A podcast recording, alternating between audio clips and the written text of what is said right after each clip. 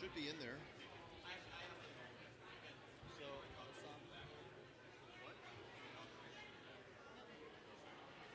Real quick, man, I gotta go.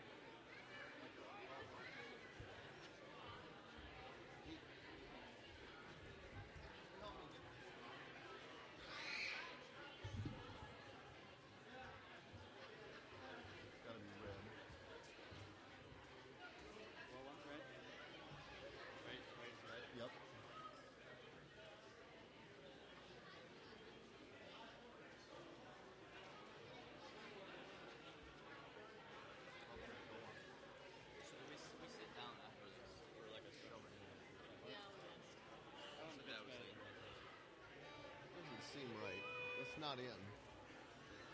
Yeah, I guess it is. Yeah, like that's just the yeah, that's... People would probably start. They probably like it. It doesn't work very well. No.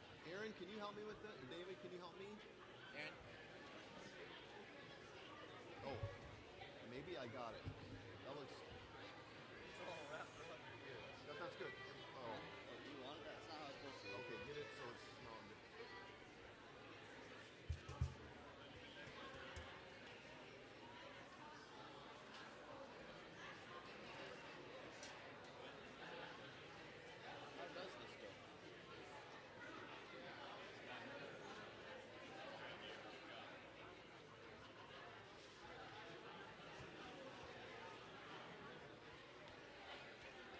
Yep. Is that okay? Hey, Luke. Luke, did you move this?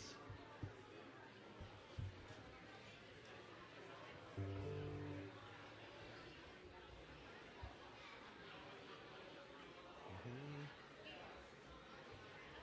David, did you get rid of the crowd? Crowd mic? Turn the crowd off. I don't think, do we just start? Is there not an announcement? No. Find out. I'm gonna find out? That was David. A little bit, maybe. Well, do you, I don't think so. Okay, yeah, I should probably start. Anyway, yeah.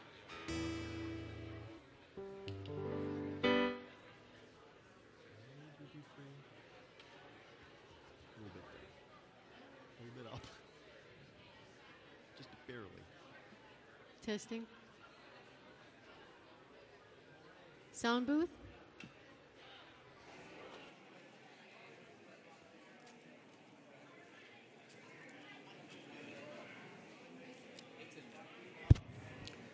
Good morning, everyone. Please come in and have a seat.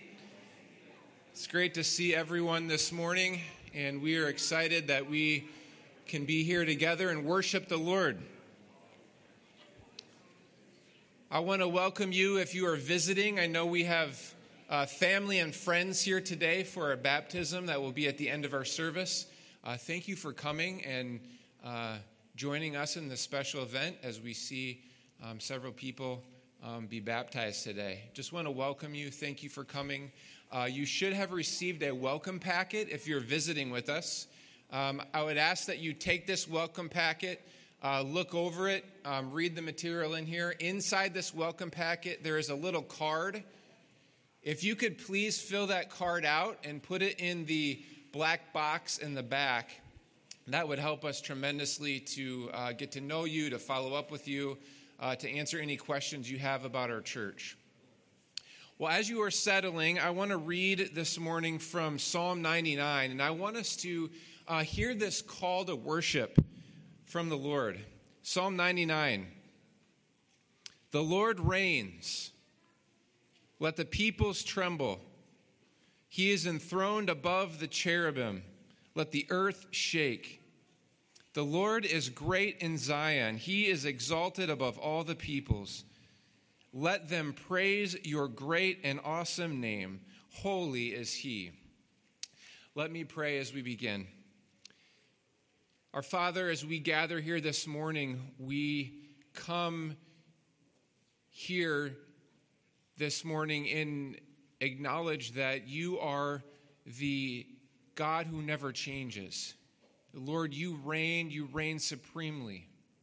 And Lord, in our chaotic and constantly changing world, we thank you that you are forever the one who reigns. And Lord, not only that, you are great.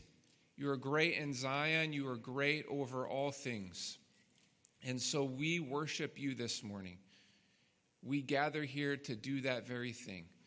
Father, we ask that this morning, this service would be a pleasing aroma in your sight. We ask that you would be exalted, that you would be worshiped, that you would receive the honor that is due unto your name. And we ask all these things in Jesus' name. Amen.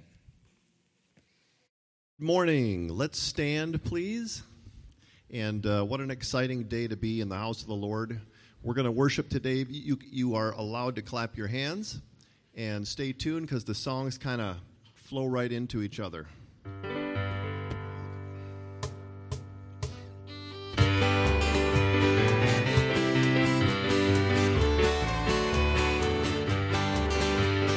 Would you be free from the burden of sin? There's power in the blood, power in the blood. Would you o'er evil a victory win? There's wonderful power in the blood.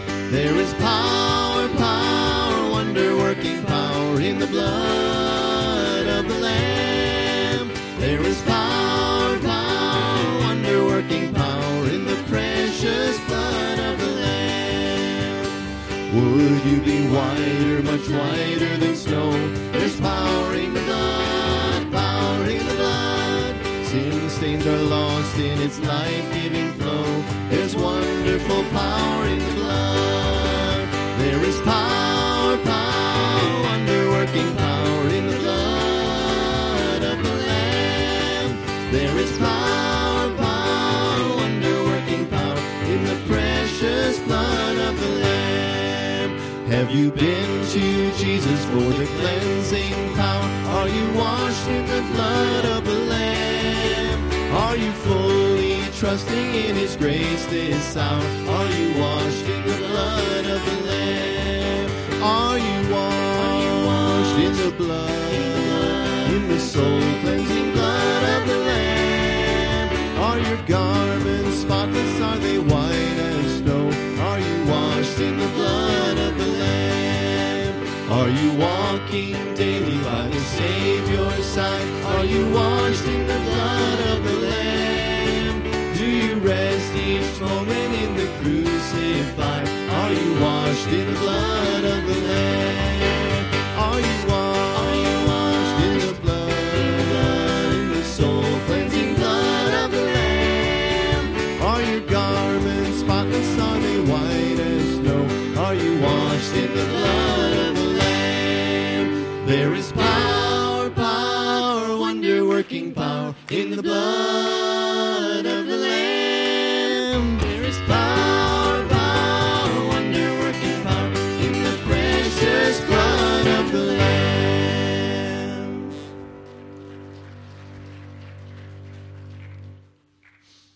Psalm 42 says, "As the deer pants for the water brooks, so pants my soul for you, O God. My soul thirsts for God, for the living God. When shall I come and appear before God?" As the deer panteth for the water, so my soul longeth after thee.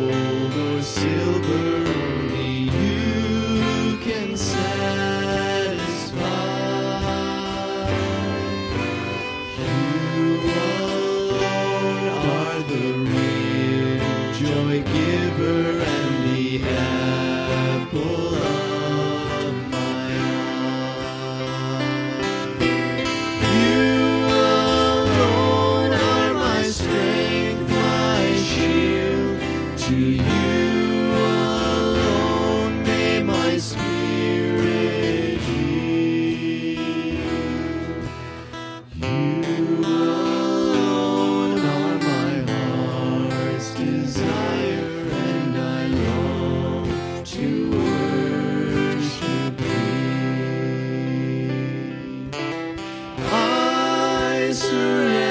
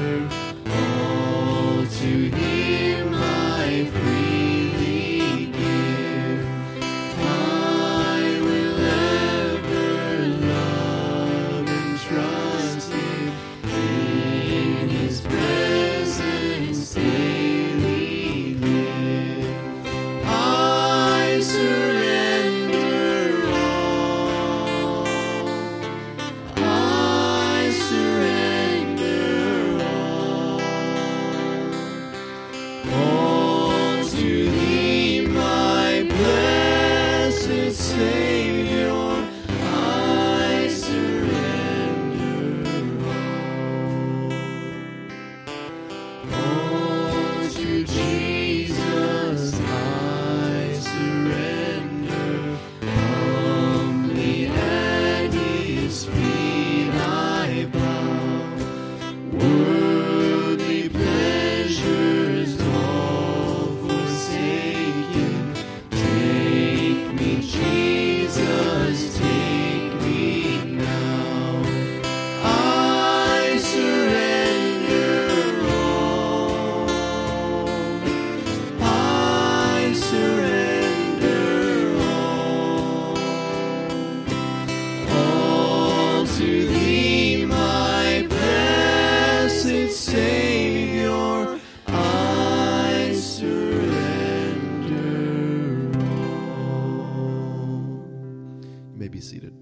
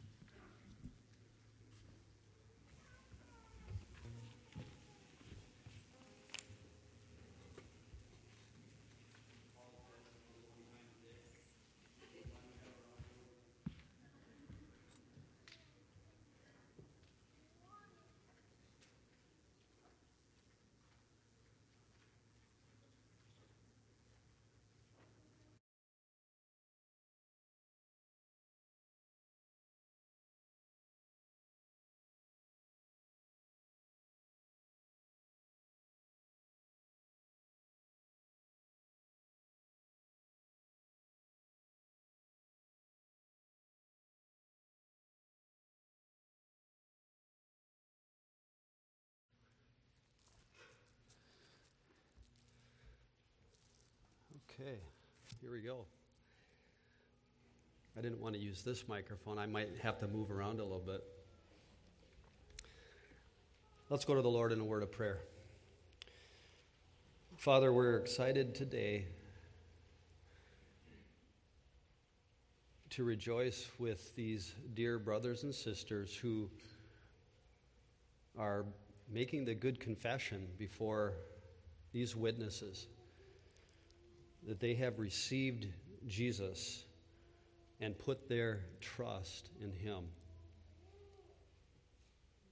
Give them every needful grace today as they share their testimonies and are obedient to You in this ordinance of baptism. Prepare our hearts now as we come to the Word of God.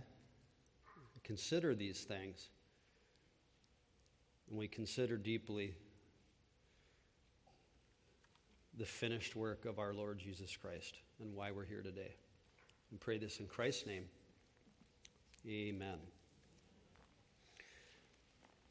Many of the ideas for this shorter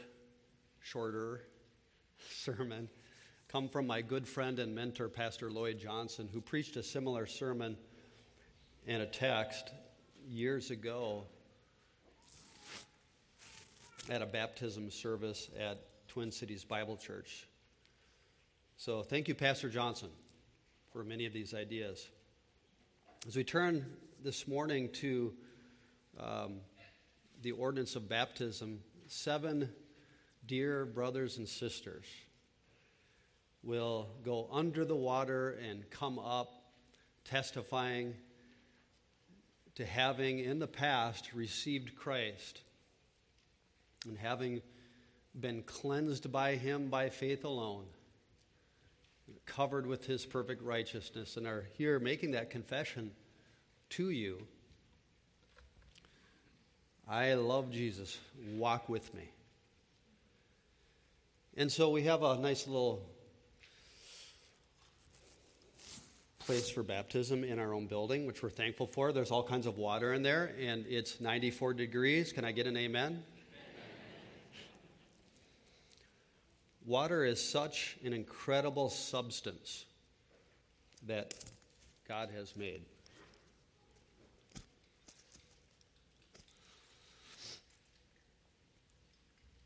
It's used for deliverance and life. It's used for destruction and death. In fact, someone in our church, I don't know if they're here, they had a toilet overflow.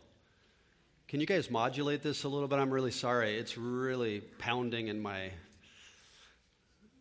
probably because I strapped it on wrong or something. And had a toilet overflow, and in just overnight, as the toilet continued to overflow, thousands and thousands and thousands of dollars of damage were done by the water. We think of the destruction of hurricanes that pound Florida. We think of New Orleans and what happened to that city a few years ago. Water in the physical world can bring massive destruction and death, but water is also what we shower off with. It cleanses us from filth and stink physically, and frankly, if we don't drink it, we're going to die. So this is all in the physical realm. It's not surprising to me then that water has been used by God in the scriptures as a symbol for something very positive. Think of Jesus and the living water that he gives and the cleansing and the picture of cleansing. But in the Bible, too, water is used as a symbol, isn't it, for God's judgment, the judgment of God. You both, something very positive and something, in that sense, very negative, a symbol of God's righteous judgment upon man's sin. And in a very real, tangible way, this whole world was judged by water. You've heard of the great flood, the judgment of sin upon the earth. And the only survivors were 8 people who trusted in the promises of God, built an ark, believed God enough to get in the boat, and God shut the door, and they passed through the waters of God's judgment, inside and safe within that ark. God alone had closed the door. And they were spared by God's judgment. And then the water had cleansed the world after the flood. In the flood, we learned a lot about man, and we learn a lot about God. We really do. We learn just how sinful man's heart is. And we also find out just how patient and loving God is. Noah preached righteousness for 120 years while he built the boat. God, in his patience, waited 120 years and gave warning to the people to repent and to believe the word of God. So we see the kindness and the patience of God, and we see he sent a preacher, we see all of that, but we also see God's righteousness in that account of the flood, that he hates sin, that he will punish sin, and he hates it. But when you think of God hating sin, do not think of yourself. You are not God. The kind of hatred we experience is sinful and uncontrolled, but God's hatred of sin is holy. It's perfectly controlled. It's objective. It's focused on pure justice and righteousness. As one has said, quotes, his hatred is centered upon the absolute necessity for all things to be right or straight, perfectly in harmony with himself, absolute perfection. We call this state holiness. So even though that we are sinful and we're far from holy, we have the image of God stamped on us. Every one of us in this room has the image of God stamped on us. We were made by God to be holy. This is a part of who we are. And so there's something inside of you, you know it, that wants justice, that wants all things made new, that wants things to be right, that things to be straight, things to be ordered. That's written upon the heart of man. That's a sense of right and wrong. It's built into us. It's the image of God. And yes, the image of God has been kind of marred by sin. It's been stifled, but you can't get rid of it. You can't ruin it. The sin tries to do it, but it cannot. But sin takes this inner image, it takes the conscience, it takes this inner guide where we know right from wrong, where we know that there certainly is a God, we know that He is our Creator, and it causes us to deny Him, to put Him on the shelf, to ignore Him, to do our own thing, to entertain ourselves to death for 70 years, discounting 70 billion years. Sin does this to us. This is the very heart of it. It's rebellion against God. Rebellion is the problem with man. It's not education. We've had plenty of education. It's not philosophy. We've been pounded by philosophers over the centuries. We've read our philosophy. We've had our education. It's not that we haven't evolved and we'll somehow get there if we wait long enough and we evolve. No, in reality, and you know it and you feel it, we're not getting better, we're getting worse. And here is the deal. God is righteous and He is just and He is patient. But the bottom line is He waited 120 years before. The bottom line is God is not going to tolerate the situation that we are in this world forever. He is not. He's going to judge sin. In the past, He used water to bring judgment, salvation to 8 souls, the devastating waters of God's judgment. Those 8 souls came out alive because they trusted in the promises of God, because they believed God, His promise of rescue. They believed that God would provide a way, a safe place to escape the judgment. They believed this. So they built the ark, they entered the boat, they listened to God, God shut the door, and God bore them safely through water. But I'm telling you, there's another judgment coming, and it won't be by water. It won't be by water, it'll be by fire. It's coming. It's coming. Do you believe this?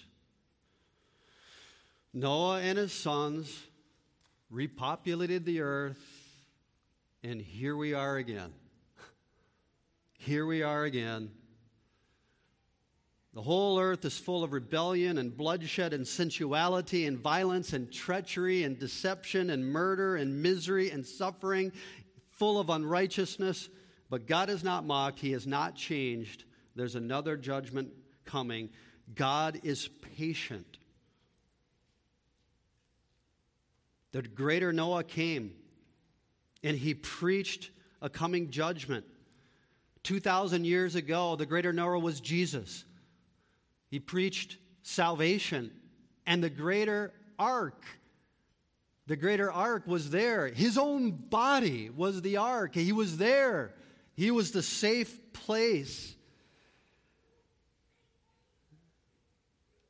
He preached 2,000 years ago, and yet judgment is still future, and people mock God and say judgment isn't coming. And I say with Jesus, no, it's not that. It's rather that God is patient, not willing that any of His people perish. And this is the message which Paul preached. And I want to take your Bibles for just a few minutes to Acts 24. Turn to Acts chapter 24. It's in your bulletin if you don't want to turn there to save time. You can turn to Acts 24. And this is an account about a man named Felix. Felix was a governor. And Felix knew Paul pretty well and interacted with the Apostle Paul. And Paul called Felix to get into the ark of safety. He called Felix to get into Jesus, to trust in Jesus, to stop making excuses before it's too late and the door is sealed shut by God. And we're going to see what Felix did in this passage. So turn in your Bibles, if you're not there, to Acts 24 and find verse 17.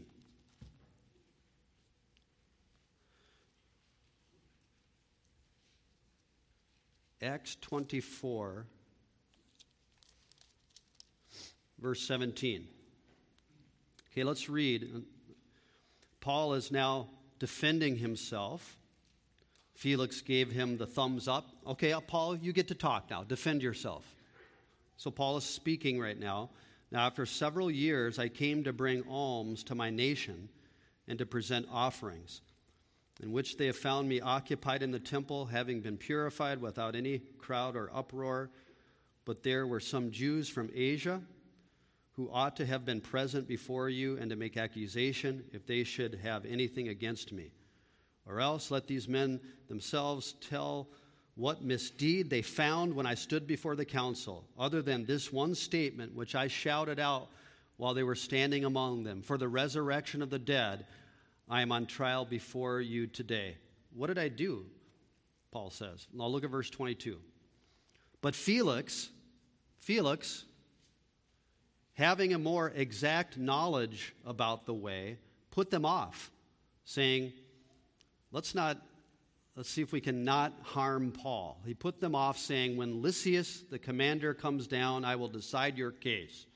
Then he gave orders to the centurion for him to be kept in custody and yet have some freedom, and not to prevent any of his friends from ministering to him.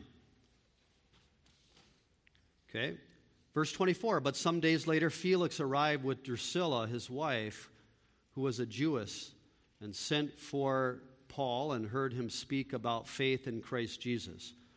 But as he was discussing righteousness, self-control, and the judgment to come, Felix became frightened and said, go away for the present, and when I find time, I will summon you. At the same time, too, he was hoping that money would be given to him by Paul. Therefore, he also used to send for him quite often and converse with him. But after 2 years had passed, Felix was succeeded by Porcius Festus, and wishing to do the Jews a favor, Felix left Paul imprisoned. So what did Felix know about Jesus? We're going to just ask and answer some questions in your bulletin. What did Felix know about Jesus? Well, verse 22 says, Felix, having a more exact knowledge about the way, put them off. Felix didn't want Paul to die. Felix wanted to hang out with Paul and talk. He put him off. Felix had a more exact knowledge about the way, capital W. What's the way? That's a knowledge of Christianity. He had a knowledge of Christianity, a more exact knowledge. Enough to know that we don't want to have this guy die, so we put them off. Was he saved yet? Having this exact knowledge about the way. Why not, you ask? What was, question number two, what was keeping Felix from Jesus? What was keeping Felix from Jesus? Look at verse 24, the text tells us. But some days later, Felix arrived with Drusilla, his wife, who was a Jewess, and sent for Paul, and stopped there. Drusilla, as you study history, Drusilla, Felix's wife, was apparently extremely beautiful, and Felix was lured, enticed into sin by his own lust. So no matter what, he had to have her as his wife. It didn't matter what his conscience screamed at him. So this was Felix's third marriage, and Drusilla had to abandon her own marriage to become his third wife. All kinds of sexual sin here, illicit marriage and divorce and adultery and all of that. What's keeping Felix from Jesus? Well, there seems to still be a desire on Felix's part to to talk to Paul. So, number three, what did Paul teach Felix about Jesus? What did Paul teach Felix about Jesus? Look again at verse 24. But some days later, Felix arrived with Drusilla, his wife, and sent for Paul and heard him speak about faith in Christ Jesus. But as he was discussing righteousness, self-control, and the judgment to come, stop there. What did Paul teach Felix about Jesus? Well, he was discussing faith in Christ Jesus, which consisted of some things. Anytime someone shares with you the good news of the gospel, trust me, it ought to start with the bad news. That's what Paul did. If you look at what he talked about righteousness, self-control, and the judgment to come, the bad news. So in the context, he would talk about the righteousness of God. Paul was certainly faithful to tell Felix that he would be judged for his sin with Drusilla, that the God of the universe is calling him to live a life of self-control, that God's righteousness demands this. And he taught him that no person had ever met these requirements of the righteousness of God. But if you don't turn from this, you don't realize this, that there's a righteousness of God and you lack it in lack of self-control, there's the judgment coming, those three components, like the waters of the flood covered the earth. It's coming like a flood. You say, man, that's depressing. Did he only talk about the bad news? No, the main thing he talked about was faith in Jesus Christ. That is to say, verse 24 says, he spoke about faith in Christ Jesus, the good news of the gospel. Paul taught him, Felix, how he could pass safely through God's judgment. He would teach Paul, to keep this metaphor alive that we're using, he would teach Felix. Paul would teach Felix, look, you are a sinner. You can't help yourself. Jesus can rescue you. There's God, God's wrath is coming like a flood. There was an ark before, and by faith they hid safely within the boat and passed through the waters of God's judgment to a new earth, to a clean new beginning. And the same can be. Jesus is the new ark. You have no hope, but you can hide in him. You can get in him, and that's by faith alone. You can trust in faith in Jesus Christ. You can turn from that, recognize your evil and that you lack self-control, that you've fallen short of the righteousness of God, and put your faith in Jesus Christ, the one who hasn't. Get in the ark of Jesus by faith alone. And Felix, you can pass through the waters of God's wrath, safe in Jesus. And instead, Jesus, the waters of God's wrath will pound the flesh, the boards of our Lord Jesus Christ. But he will make it through to the other side. He will rise out of the waters of the wrath of God. And you will be safe in him. Come on, Felix. Trust in Jesus, as one pastor said, quotes, as the waters beat down upon the ark with Noah inside, so God's wrath fell upon Jesus' body and soul at Calvary, with his people safely hid in him by faith alone.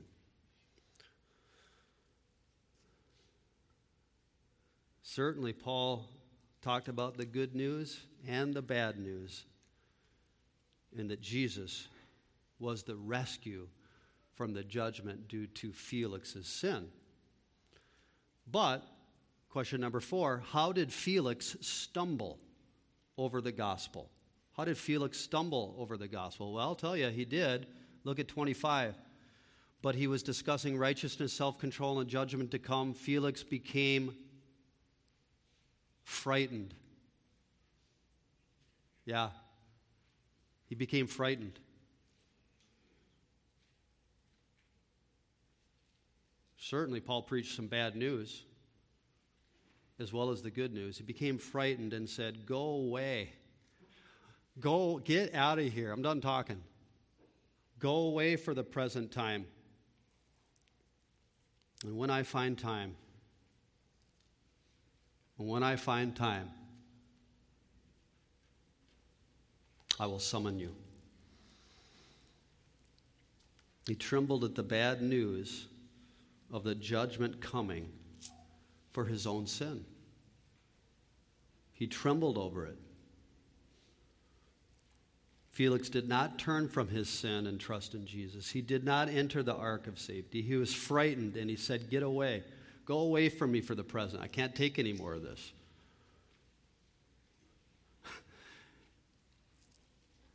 When I find time,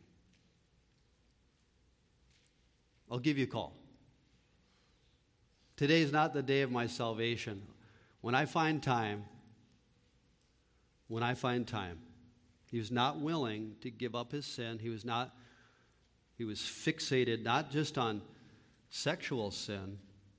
Verse 26, at the same time, too, he was hoping that money would be given him by Paul. Therefore, he also used to send for him quite often and converse with him, hoping to take a bribe from Paul to get him out of prison. Same old, money and lust keep us from Jesus. Same old story. Until I find time. What's your excuse today?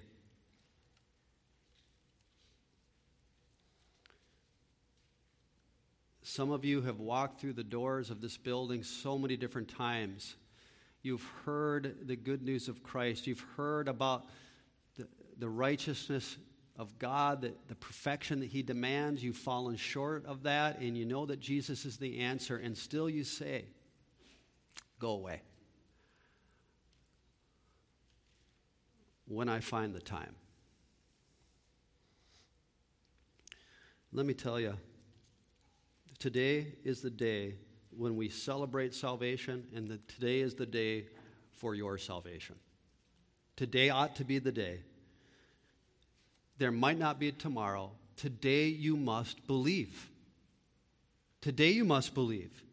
What did Felix do? He kept putting it off. Next time. What happened to Felix in God's providence?